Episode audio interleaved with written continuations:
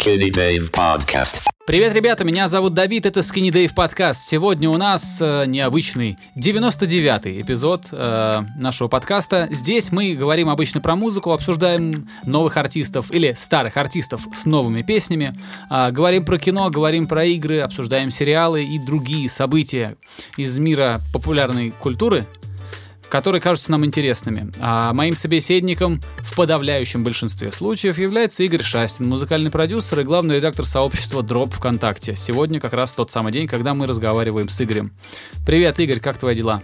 Здорово, нормально. Не знаю, последние дни я ничего не делал, по большому счету отдыхал и играл с друзьями в Don't Starve. Может быть, кто-нибудь помнит эту игрушку. Такая типа выживалка с крафтом, со всякой фигней. Короче, да, иногда ничего не делать тоже хорошо. Вот. Какой-то такой у меня сегодня зачин, зачин такой. Вот. Ну что, все правильно. Кто плохо отдыхает, тот плохо работает. Иногда нужно хорошенько отдохнуть, чтобы потом что-то сделать продуктивно. Да, к тому же а, конец месяца обещает быть вроде достаточно насыщенным относительно всяких проектов и прочего. И с музыкой не только. Ну, круто. Вот, поэтому да. Круто. Набираюсь сил в определенной степени. У тебя как? Что касается игр, тоже я дождался таки э, третьих Деспирадо. Э, я пошел на некоторую хитрость. Э, ну, не то чтобы на хитрость, я просто подумал, а вдруг получится. Э, в день релиза, когда еще не вышла игра, то есть я зашел вроде 16 июня, а игра еще не релизнулась. Я думаю, о, прикольно. То есть я могу взять расширенную делюкс-версию э, по принципу предзаказа. То есть купить ее, и там она через час, через два станет доступной. Ну, получится, что типа я взял делюкс версию по цене обычной. Вот такое там было условие. Mm-hmm. Я это сделал, и, не знаю, через пару часов реально игру опубликовал, опубликовали в Steam, и получилось, что я со скидкой себе урвал а, полную версию игры. Вот. Ну что, я в восторге на самом деле. Ну как, я в сдержанном восторге, потому что я все эти механики очень хорошо прошарил в предыдущем Shadow Tactics. А, делает это абсолютно тот же самый производитель. Сделано там все абсолютно, даже вот баланс того, что у игроков как получается в этом, в этой игре, очень похож. То есть такое ощущение, что это просто взято и аккуратненько перенесено на Дикий Запад из, из Японии, там, не помню какого, 16 века. Вот, но у меня к этому, к этому никаких претензий. Эм, я просто не знаю, что еще в этой игре можно сделать, чтобы ее улучшить. Они допилили, они усложнили, что могли добавили интересных механик, но по сути это остались те же самые Shadow Tactics. Ну да, я видел э, обзоры какие-то уже в интернете, вроде все положительно воспринимают. Да нормально, то вот. для поклонников жанра э, это нормально. Ну да. А для людей, которые новые это, в этом это... жанре, вообще я завидую им, потому что они для себя в такой комфортной и прикольной обстановке откроют этот жанр, потому что там все понятно, все интересно, э, умеренно сложно, огромные карты. Ну, то есть даже завидую тем, кто совсем еще не знает, что это, и будет когда-то в это играть. Это вполне важная ремарка, что, собственно говоря, жанр специфичный, потому что тактики, это, по сути, тактика, да, называется, как-то тактически. Он так и называется, он называется стелс, тактикс. Да, вот, это не то, что сейчас делают как-то супер часто. Поэтому, да, прикольно. Она, правда, дороговато, на мой взгляд, но ничего. 25 баксов. Ну, у меня в Steam я... цены в долларах, у меня 25 баксов она стоит. По-моему, вроде в российском, по-моему, она подороже стоит. Там что-то да? типа двух с чем-то тысяч она, короче, стоит. Но не суть. Вот. Ну ладно, это... Блин, что-то хотел, подожди, что-то хотел в эту, в эту же копилку закинуть по поводу стелс-игр и разработки. А, вот прям, знаешь, бывает мысль такая, раз проскочит, и хочется ее упомянуть, а потом раз и улетела. Сейчас, подожди. Значит, э, мы говорили с тобой про то, что это то же самое. Ну, видимо, если вот вспомнится, я скажу, а пока что не могу так быстро, на вскидку. Я знаешь, что вспомнил? Я последнее, ну как последнее время, не последнее время, где-то месяц назад наткнулся на канал на Ютубе, который называется... А, вот у меня записано, как он... Короче, я сейчас узнаю, как он называется. Ты можешь что-нибудь рассказать? Потому что у меня неправильно он написан. А, давай, ищи, а я пока как раз э, вернусь вот ну, туда же.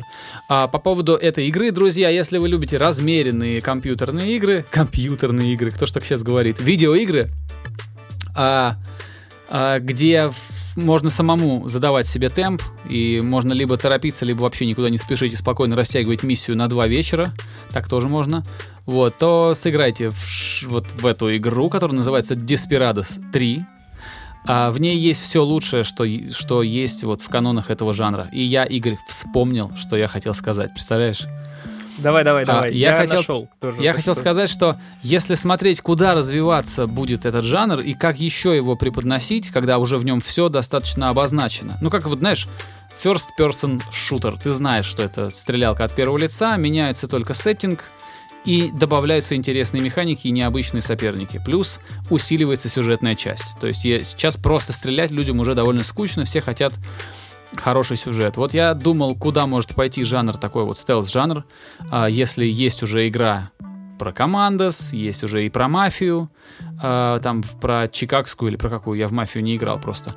А мерта какая-то, да? Это вот это вот это оно? Не знаю. Сейчас Нет? она называется мафия, так и называется. Вот. Потом есть Япония, есть Дикий Запад. Вот что еще можно сделать? Я предположил, что а, теперь, чтобы не ломать то, что и так работает, да, не чинить попусту то, что и так хорошо функционирует, надо делать упор именно на интересный сюжет.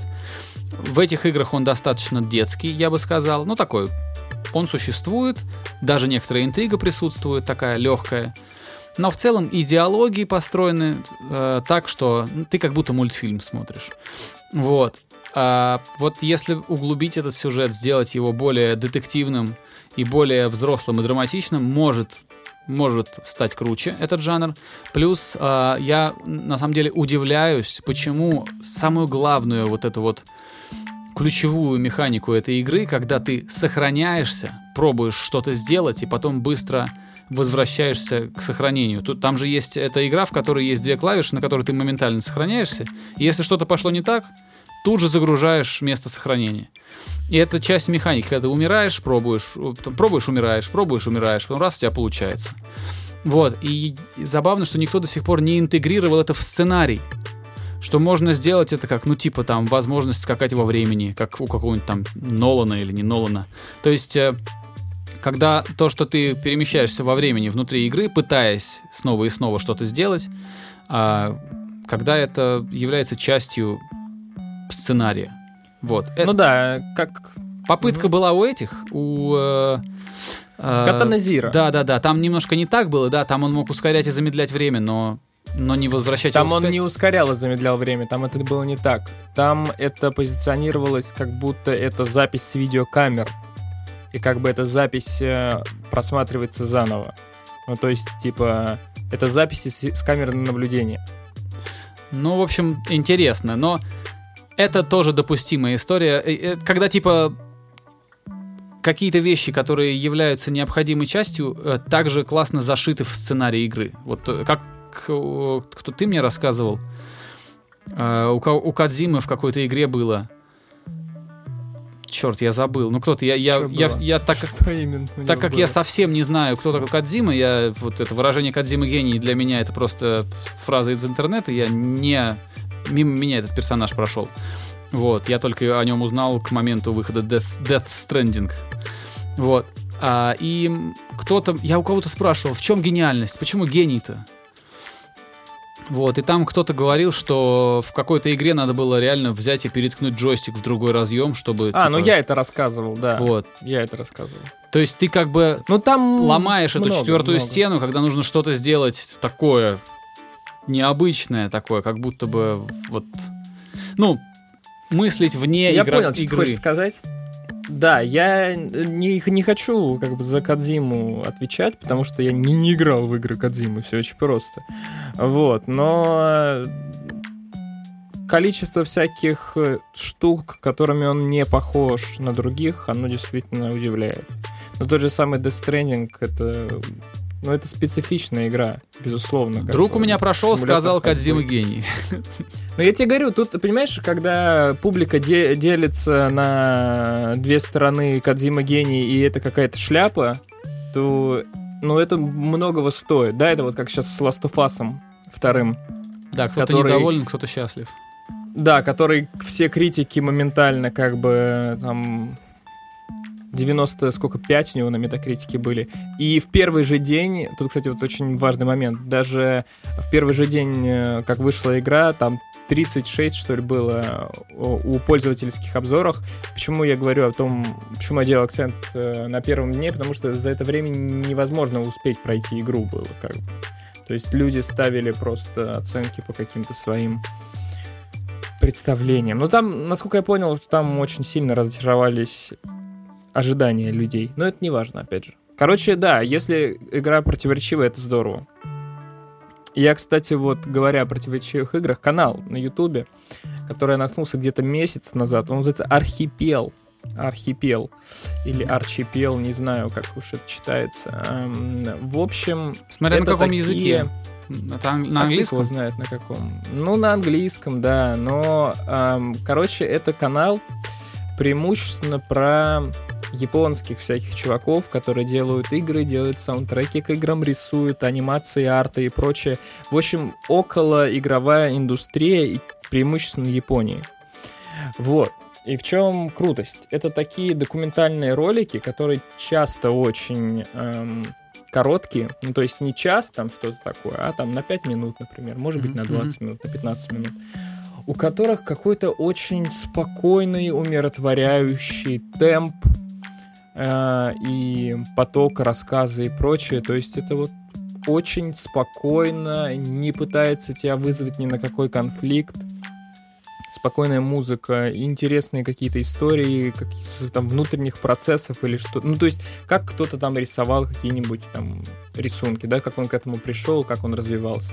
Или я смотрел с чуваком, где они ходили с ним, э, ну вот автор, собственно говоря, и этот вот геймдизайнер какой-то японский, к сожалению, ему не помню, они просто ходили по Осаке, и он э, показывал ему, ну, бархопингом они, короче, занимались, он по а, показывал ему какие-то заведения и говорил, вот тут там, типа, оно там открылось там 40 лет назад, тут там еще там, ну, короче, такие очень душевные штуки, и это прикольно, это прикольно, да, так что архипел или арчипел. А может знаю, и аркипел, может быть арки.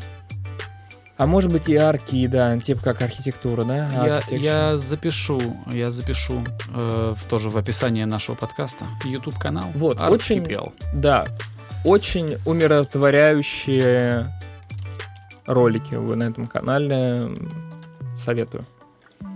Вот. Так, я э, параллельно дела. с твоим рассказом я нахожу ссылки, все эти вставляю тут же в описании поста, который потом опубликуется. А по поводу э, сериалов, ты знаешь, э, я э, начал смотреть «Офис». Долго у меня шли, э, долго руки не доходили до «Офиса». А, Ты его не смотрел? А, я его начинал смотреть, но мне темп не нравился. Мне не нравилось, что там затянутые паузы, мне не нравилось, что там есть полное отсутствие музыки. Я думаю, что это был, были те, те самые обманутые ожидания, когда ты привык смотреть, как я встретил вашу маму со, с этими смехуёчками за кадром. Вот, такое все веселое, разухабистое. А тут тебе совершенно другую манеру поддачи, преподнесения э, комедии предлагают. И э, несколько раз, несколько повтор... заходов я пробовал делать, но ни разу я не, не уходил дальше первых там двух-трех серий. А сейчас я решил, что надо все-таки это посмотреть. Вот, ну, конечно, я в восторге от офиса. Я считаю, что Рики Джервейс а, придумал очень необычный на тот момент формат, а, когда, когда у тебя очевидные вещи сейчас буду говорить, потому что, ну, для меня они новые, а так-то они понятно, что это 10 раз уже повторено всеми, но тем не менее. Э, круто, когда у тебя э, ты делаешь комедию, но э, добиваешься отклика зрительского совершенно другими способами. То есть никто не падает, никто не кривляется, да, не, не случается каких-то э, таких традиционно комичных ситуаций а исполь... ну, типа главный инструмент, который использует Рики Джервейс в этом сериале, это испанский стыд. Это главный э, инструмент воздействия на зрителя в этом шоу, как мне кажется. Когда ты смотришь и думаешь, боже мой, какие они все там придурки. Причем до такой степени ты в это веришь, что ты, ну, то есть ну, особенно в первом сезоне, вот эта грань между сериал не сериал, она довольно сильно стирается. Ты реально начинаешь их воспринимать как не как актеров в роли, в образе, а как реальных людей, потому что это очень достоверно снято. Люди, которые работали в офисе, они меня поймут.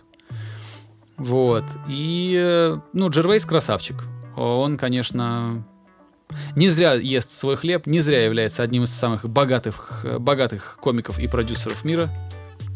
Вот. э, От пацанов почет, время течет. Слушай, ну это же вроде адаптация британского сериала, да? Так вроде как раз, да, Насколько я ну. Рик- Рики Джервейс, он как раз, он же британский комик. И он А. делал офис, и он делал офис э, у себя, дома, можно сказать. А то, что Мгм. сделано со Стивом Кареллом, а, это уже проданы права, но тем не менее продюсером в титрах указывается именно Рики Джервейс. А смотришь ты американский? Американскую, американскую, да, со Стивом Кареллом. Я смотрел тоже, не знаю, пару сезонов я глядел в свое время. Э, Я нейтрально отношусь. То есть я не могу сказать, что я как-то в восторге, и не могу сказать, что мне не нравится. Я, ну, нормально, нормально отношусь, короче, к этому. Это то же самое, что вот у меня недавно друг начал смотреть прослушку. Ну, Говорят, Помнишь? гениальное шоу, я тоже вот. И все как недалеко бы- добрался там. Да, и все, когда начинают смотреть прослушку, они все видят, что на IMDb там 90 сколько-то процентов, и все ожидают, что произойдет что-то невероятное. А там ничего не происходит. Там действительно очень-очень много всего э, на каких-то полутонах, на контексте и прочее, прочее. И я это говорю к чему? Я посмотрел сезон, и я получил удовольствие от сезона, но у меня не было никакого желания дальше смотреть прослушку. Это тут, тут это странный момент, когда тебе вроде понравилось, но не хочется э, дальше ничего делать. Там Вот. очень крутой сквозной сюжет через серии идет. То есть там прям а, такой э, типа детектив уровня высокого достаточно. Э, Ну вот. ну, насколько я знаю, мне советовали много раз э, смотреть это шоу, мне его в Штатах советовали люди. Э, и я пытался начать, но есть загвоздка. Э, смотреть в оригинале. Я люблю смотреть шоу в оригинале, у меня получается это делать но только тогда, когда есть неплохие субтитры. Потому что если мы смотрим современное шоу, где э, люди, ну, как бы реалистично похожи на реальную жизнь, разговаривают, когда есть темнокожие ребята, которые, у которых своя манера разговаривать, когда есть там белые воротнички, э, когда, ну, то есть, когда вот есть много-много всего, то не являясь носителем языка, довольно сложно переключаться. В, э, в сериале «Прослушка» этого очень много.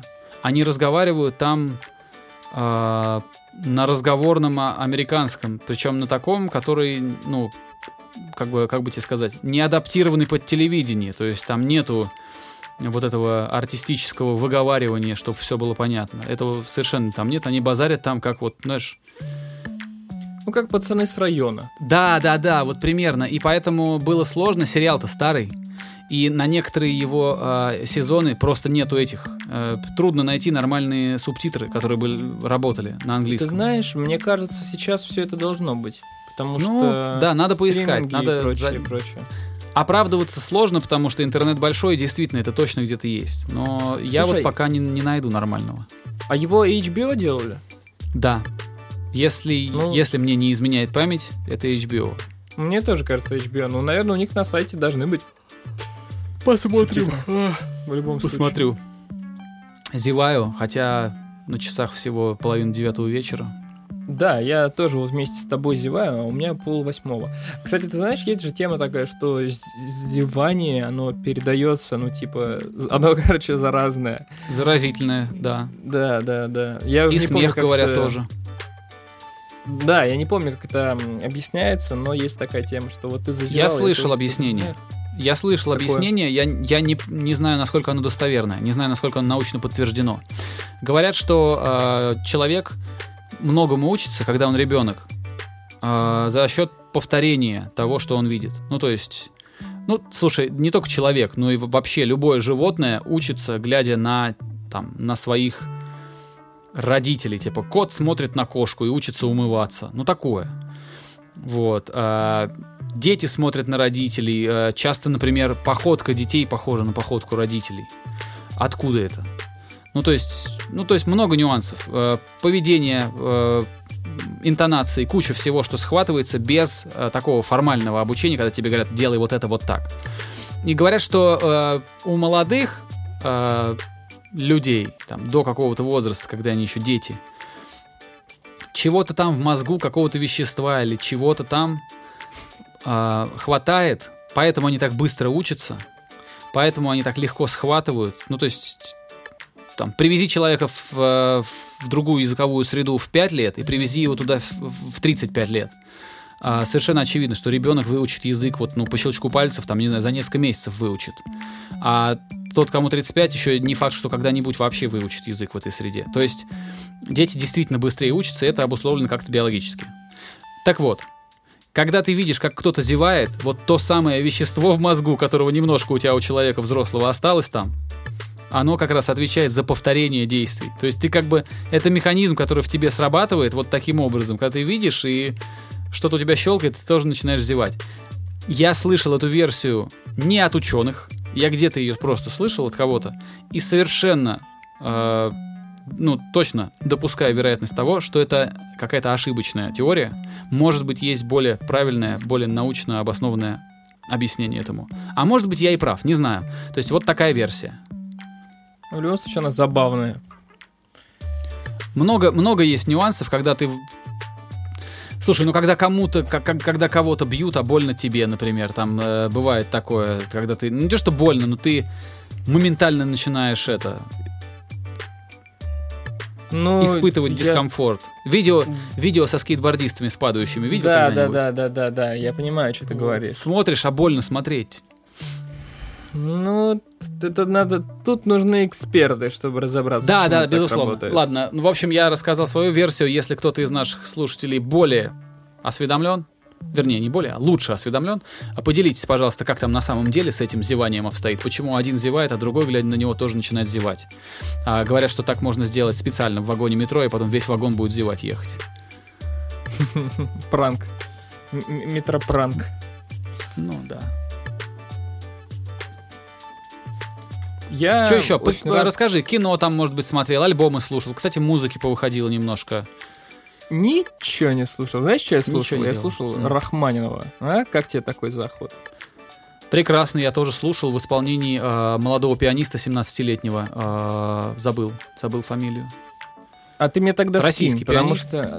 Ты мне скинь, потому что я какие-то рандомные штуки только находил на Яндекс Музыке. Вот. А там я, я просто увидел, смотрю, молодой очень исполнитель, э, причем сидит с оркестром уже, э, и начал раскапывать, начал смотреть, и оказалось, что очень талантливый парень, там, с детства, там, какой-то, ну, такой продиджи, знаешь, такой, э, очень uh-huh. крутой молодой пианист. Вот ему сейчас, по-моему, 17. Слушай, он Малафеев, что ли, у него фамилия? Сейчас я посмотрю. Может быть. Пианист. Я просто, знаешь, эм, почему, собственно говоря, все это слушал? Потому что на самом деле бесконечно слушать эти ударные, бесконечно слушать эти басы, я просто устал. Я реально, я просто устал. Слава богу. Мне хочется послушать что-то такое спокойное. Я э, бедного господина Рюичи Сакамото уже год подряд слушаю периодически, но одним в какой-то момент перестаешь э, быть удовлетворен, и вот пошел дальше. Я что-то Эрика Сати слушал, чуть-чуть вот э, и Рахманиновым. Да. Вот отправляю тебе в личку. Александр Малафеев играет э, Рахманинова. Здесь Хорошо, ему, точно не знаю сколько на этом видео, написано, что 15 ему. Здесь играет он с, э, кстати, тоже интересно, с оркестром, который называется Филармонический ор- оркестр Балтийского моря, Baltic Sea Philharmonic. Вот, и там... А, это, дело в том, что это э, значит, оркестр, который собран по всей Европе. Там есть и немцы, там есть и россияне, там есть и при, прибалты. Очень много всех. А, и это интересно. Такое вот интересная формация. И да, вот. Так что мы с тобой Рахман, Рахманинова в исполнении разном слушали с разницей в неделю. Я неделю назад слушал. ну, две вот видишь. назад, а ты вот сейчас. Вот видишь. Как. Не сговариваясь. Да, да, да. Причем, кстати, это... На самом деле, я кусочки э, из его композиции слышал до этого, потому что у Мьюз очень э, Беллами господин любит Рахманинова, и в нескольких композициях Мьюз есть прям куски Рахманинова. Это прикольно. Это прикольно. Его куски или, или похожие Нет, куски, нет, прям, вдохновленные? прям, насколько я понимаю, прям Рахманинова. Ну, вообще-то это можно делать. Это можно Сейчас делать. уже. Оказывается, я, знаешь, я кого-то... Где-то я слушал, Адам Нилли это был, не Адам Нилли, я не знаю. Относительно копирайта и вот этого всего, оказывается, а, ты... 70 лет 70 после смерти. лет, да. Это, это что мы смотрели с тобой? Это мы что-то Не знаю, я просто смотрели? знаю. Ну вот, короче, да, 70 лет Нет, после я смерти. просто Я не знал об этом. Я не знал об этом. Вот. Там не так, не так все просто. Там 70 лет после смерти автора или же наследников, которым передаются права. Там, там все хитро. А, говорят есть, даже, что Дисней, э, говорят даже, что Дисней э, компания из-за того, что они довольно богатая и довольно влиятельная компания в США, им удалось поменять под себя законодательство, потому что подходил срок, когда Микки Маус превращался в достояние общественности.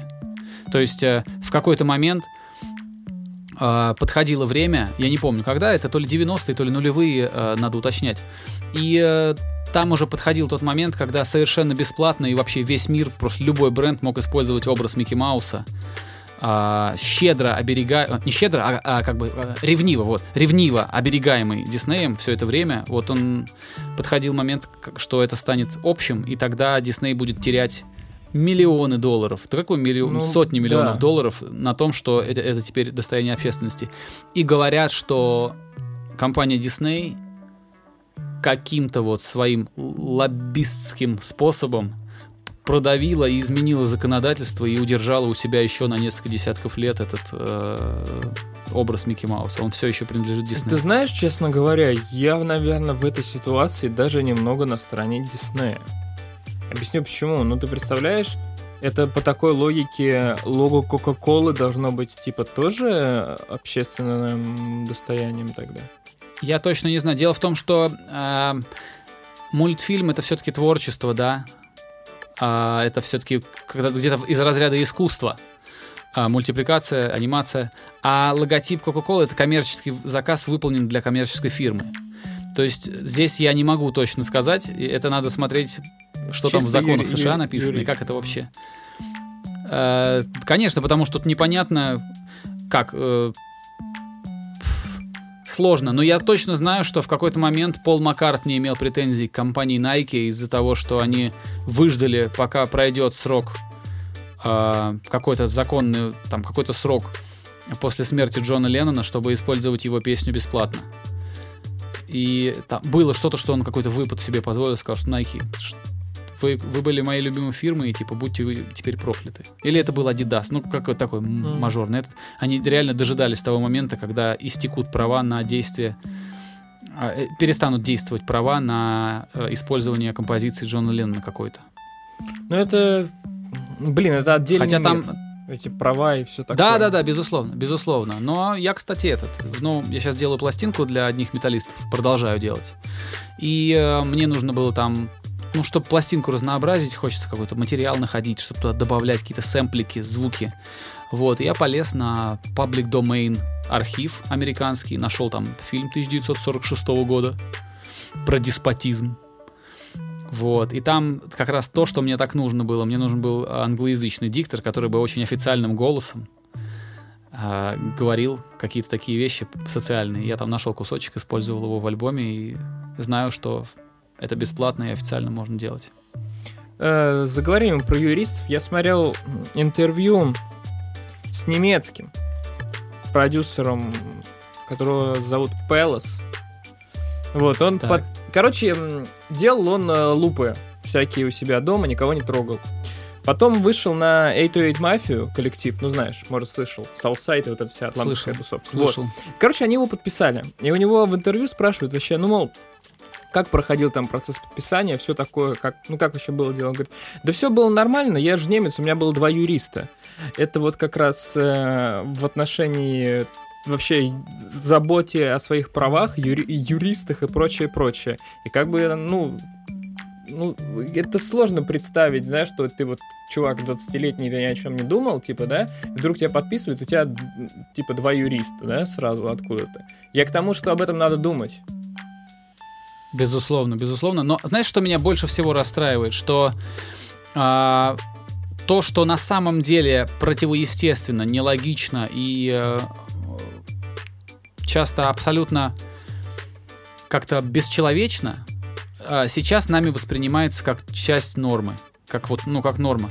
То есть э, юридический язык невозможно расшифровать правильно, если ты сам не являешься практикующим юристом. Даже если ты отучился 5 лет где-то, если у тебя нет еще профильной практики, а, то ты не все там разберешь, не все поймешь и будешь допускать ошибки.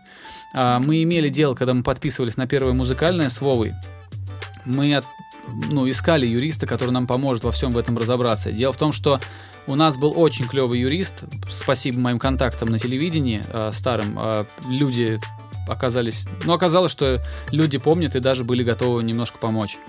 Это очень приятно было. Вот. И у нас был опытный юрист, который практикует уже, я не знаю, 15 лет постоянно в сфере авторских прав. А, и у него были а, там противоречия с лейблом, где тоже практикующие опытные юристы работают, и они там, ну, это была изматывающая очень процедура. Что уж говорить об обычных людях, которые вообще там, ну, черт ногу сломит в этой терминологии. И в этом-то прикол весь, что, в принципе, а, все это изначально делалось для того, чтобы как-то все конкретизировать, обозначить, сделать понятным и простым, чтобы исключить вероятность а, обмана какого-то, да, как-то зарегистрировать все. А превратилось это в то, что появилась отдельная отдельный орден какой-то жреческий, где есть люди, которые на своем отдельном языке разговаривают, вот, и если ты одного из этих жрецов не подтянешь к себе, то ты потом будешь выплачивать какие-то космические деньги правообладателю, у которого этот жрец есть.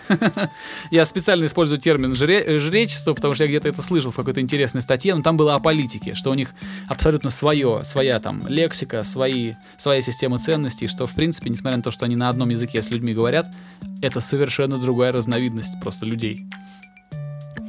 Э, все правильно, все правильно. Но опять же, тут, как и со многими другими вещами, ничего с этим ты поделать не сможешь. Поэтому надо просто учиться играть по этим правилам и все.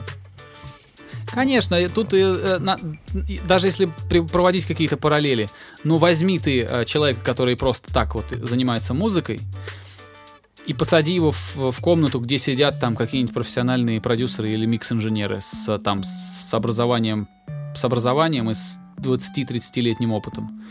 Это тоже совершенно своя лексика, свои какие-то свои приколюхи, своя какая-то система того, кто крут, кто не крут. А, и если человек вроде бы, да, вроде бы в смежной области работает, там, пишет музыку, сочиняет песни, но не поймет и половины того, о чем они говорят. Да.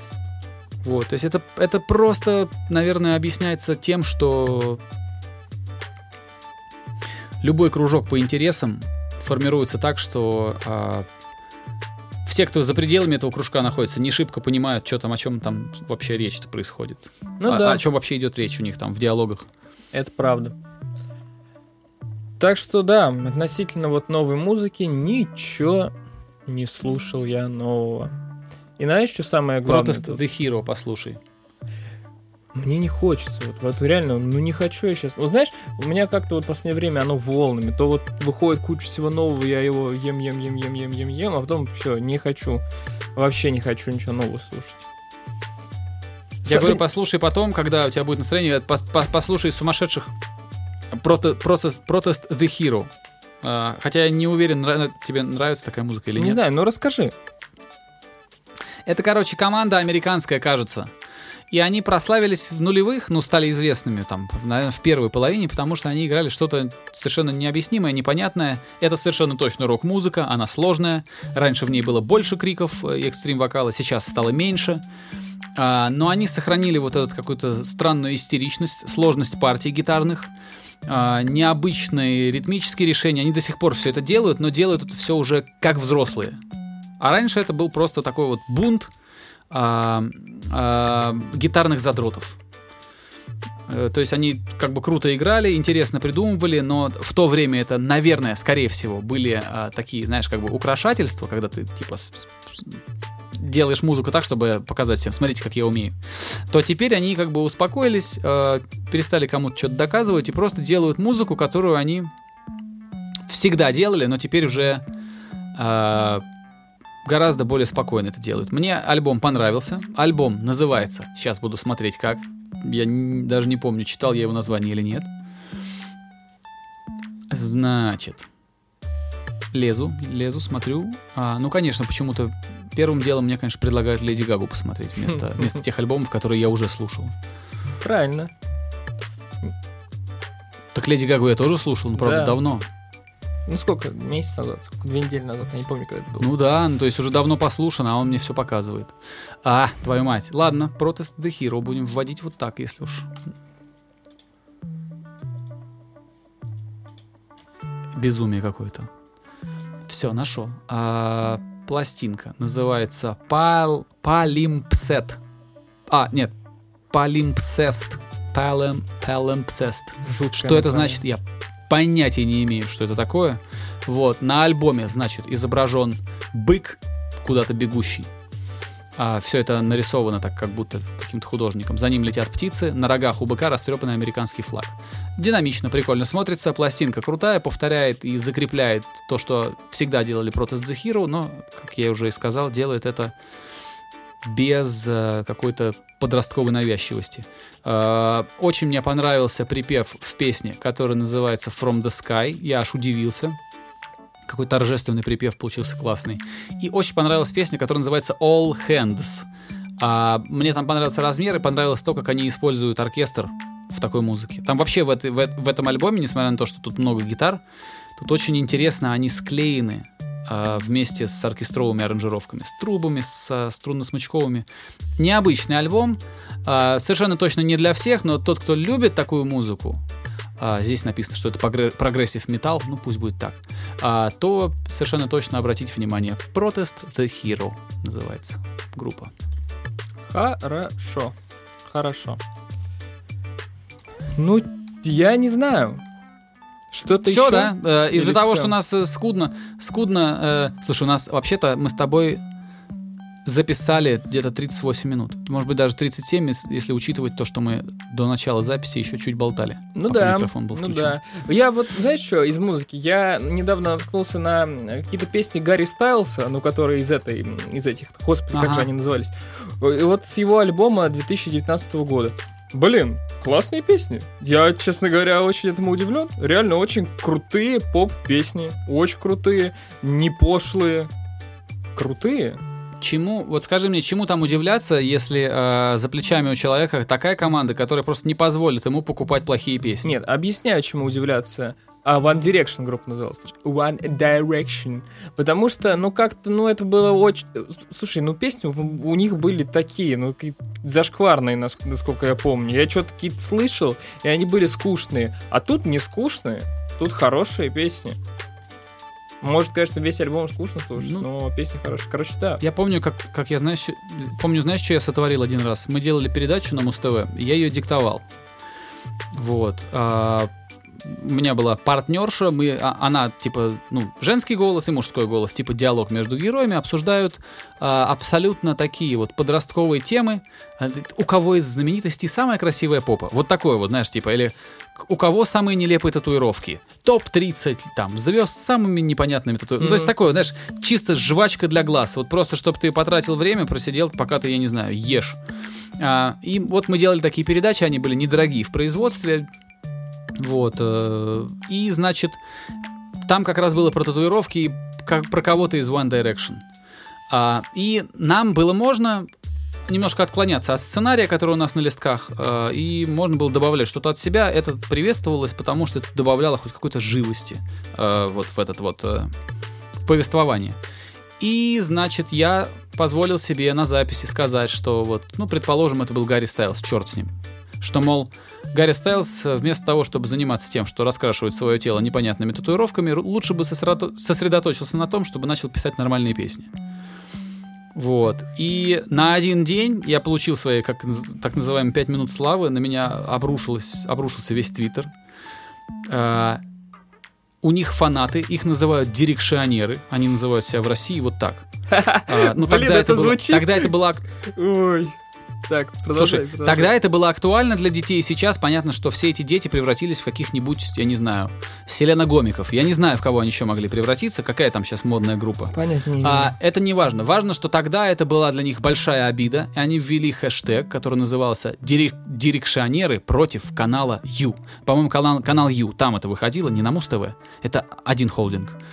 Вот, и этот э, хэштег был в тренде наверху э, в, Росси- в российском сегменте Твиттера. И я имел неосторожность сказать, что, ребята, это я диктор. В чем дело? И, в общем, я весь день, короче, отвечал на сообщения всяких людей. Меня грозились убить, под- постеречь в Останкино. Я сказал, ждите меня в Останкино, потому что мне похер, я работаю на Тульской. Вот. э, ну, то есть, много там такого веселья творилось. Это все продолжалось один день, потом это все схлынуло. Вот. Вот такое у меня было необычное знакомство с, э, с, с, С. Direction. Да, дай бог им всем здоровья. Вот, кто-то из них вырастет замечательных, добрых людей, которые никого не угрожают убить. Знаешь, дирекшионеры звучит все-таки, я почему так смеялся, это звучит как будто какие-то такие радикально настроенные политические ребята. Там Дирекшионеры. такой был смех вообще. Ну, это, это дети. Ну, слушай, когда маленькие дети э, собираются по интересам, у них иногда вот такое вот получается. Мне говорили, что мне там, мне объясняли, мне, а, как это называется, темному э, в Твиттере объясняли, что мы не просто фанаты, мы семья, говорили мне. Я говорил, да дай бог вам здоровья, мои же вы хорошие. Вот. Ну, короче, это нормально. Я сам в свое время слушал музыку, сходил с ума там по, по, по своей какой-то музыке. Правда, я никогда не слушал хуйню. А потом Вот, а слушал ушел хорошую из семьи. музыку.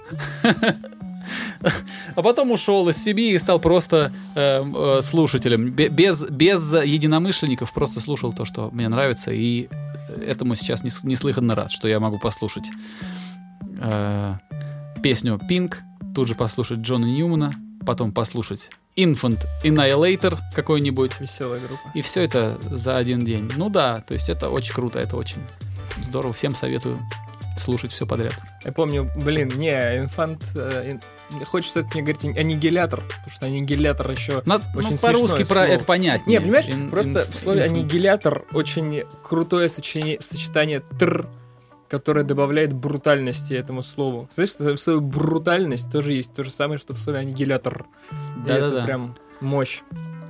Да, задорный коллектив был.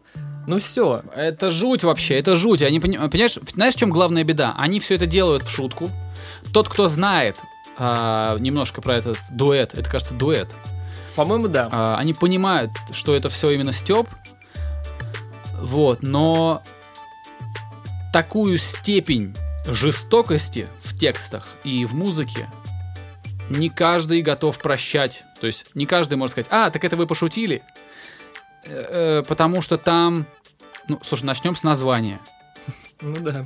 Это страшное название, если, э, не дай бог, ты его начнешь воспринимать всерьез. А, в текстах, я читал эти тексты, там, да там вообще кошмар. Ну, то есть это прям кошмар. А для человека, который не готов, и для человека, который совсем не знает жанр и не понимает, что иногда провокация жестокостью — это отдельная форма страшную вещь скажу, искусства. вот. То есть э, кто-то не поймет и реально подумает, что это, лю- эти люди бегают с бензопилой по улице. Вот. Э, но, слушай, лучше все это знать, слушать, воспринимать спокойно с точки зрения, ну, если угодно, обывательской. То есть, типа, не злиться, не беситься, не так, ну, типа, послушал и до свидания. Да. Все, Все, никаких, никаких э, глубоких выводов у меня нет. Я уже немножко сам себя завел в тупик. Можно прощаться. Да. А, не знаю, надо что-то такое, наверное, особое сказать, но я не, не знаю, что сказать. Вот. Короче, ну да, типа 99, 99 мы отрубили выпусков. А, прикольно это, да. Вот я, Это слушай, цифра. я настолько косноязычен сейчас, что просто жуть. В общем, да, э, не знаю я, что мне говорить. Прям вот совсем не знаю. Поэтому э, услышимся когда-нибудь. И пускай за меня тащит катку Давид, потому что я не вывожу. А тут все на самом деле просто. Друзья, мы сделали с Игорем 99 выпусков. Мы очень хорошо понимаем, что летом люди ездят отдыхать, а, как-то меньше времени проводят, наверное, за прослушиванием подкастов и вообще за потреблением контента в интернете. Поэтому мы решили, что раз все отдыхают, то мы тоже отдохнем. Мы возьмем паузу, возьмем себе а, два месяца на то, чтобы уйти в отпуск и не заниматься подкастом, чтобы вернуться к вам с выпуском номер 100 и сделать это уже в сентябре. Вот. А, я думаю, что вы нас в этом поддержите, что те люди, которые нас слушают давно, они про нас не забудут за это время. Вот. А, я думаю, что никого сильно это не рассердит, не, не, не, не, не огорчит, потому что, ну, так нормально, мы должны все отдыхать, вот мы с Игорем будем отдыхать. А, на такой красивой цифре, как 99, мы делаем паузу и обещаем, что а, сотый выпуск будет, будет а, привычным, интересным, а, конечно, другим, потому что мы вернемся а, через какое-то время, туда будет другая повестка, другая информация. Мы немножко другие будем, может быть, что-то узнаем для себя, для себя и про себя новое. Вот, поэтому э, просто оставайтесь с нами. Иногда переслушивайте старые эпизоды, если их пропускали. Там всплывают всякие интересные штуки временами. Вот, спасибо вам за то, что э, остаетесь верными. А, спасибо вам за то, что комментируете, продолжайте оставаться с нами. А, мы увидимся, мы услышимся с вами совсем скоро. В моем паблике, в паблике Skinny Dave, все продолжит выходить. Немножко реже, потому что работы много. А, но паблик никуда не закрывается, не исчезает. Просто по понедельникам не будет выходить подкаст. Вот такая вот ситуация, друзья. Спасибо. Всем хорошего лета. Ведите себя плохо. Вот, но желательно э, оставайтесь э, здоровыми, э, вот, оставайтесь в безопасности и уважайте людей, которые находятся вокруг вас. Всем пока, всех обнял.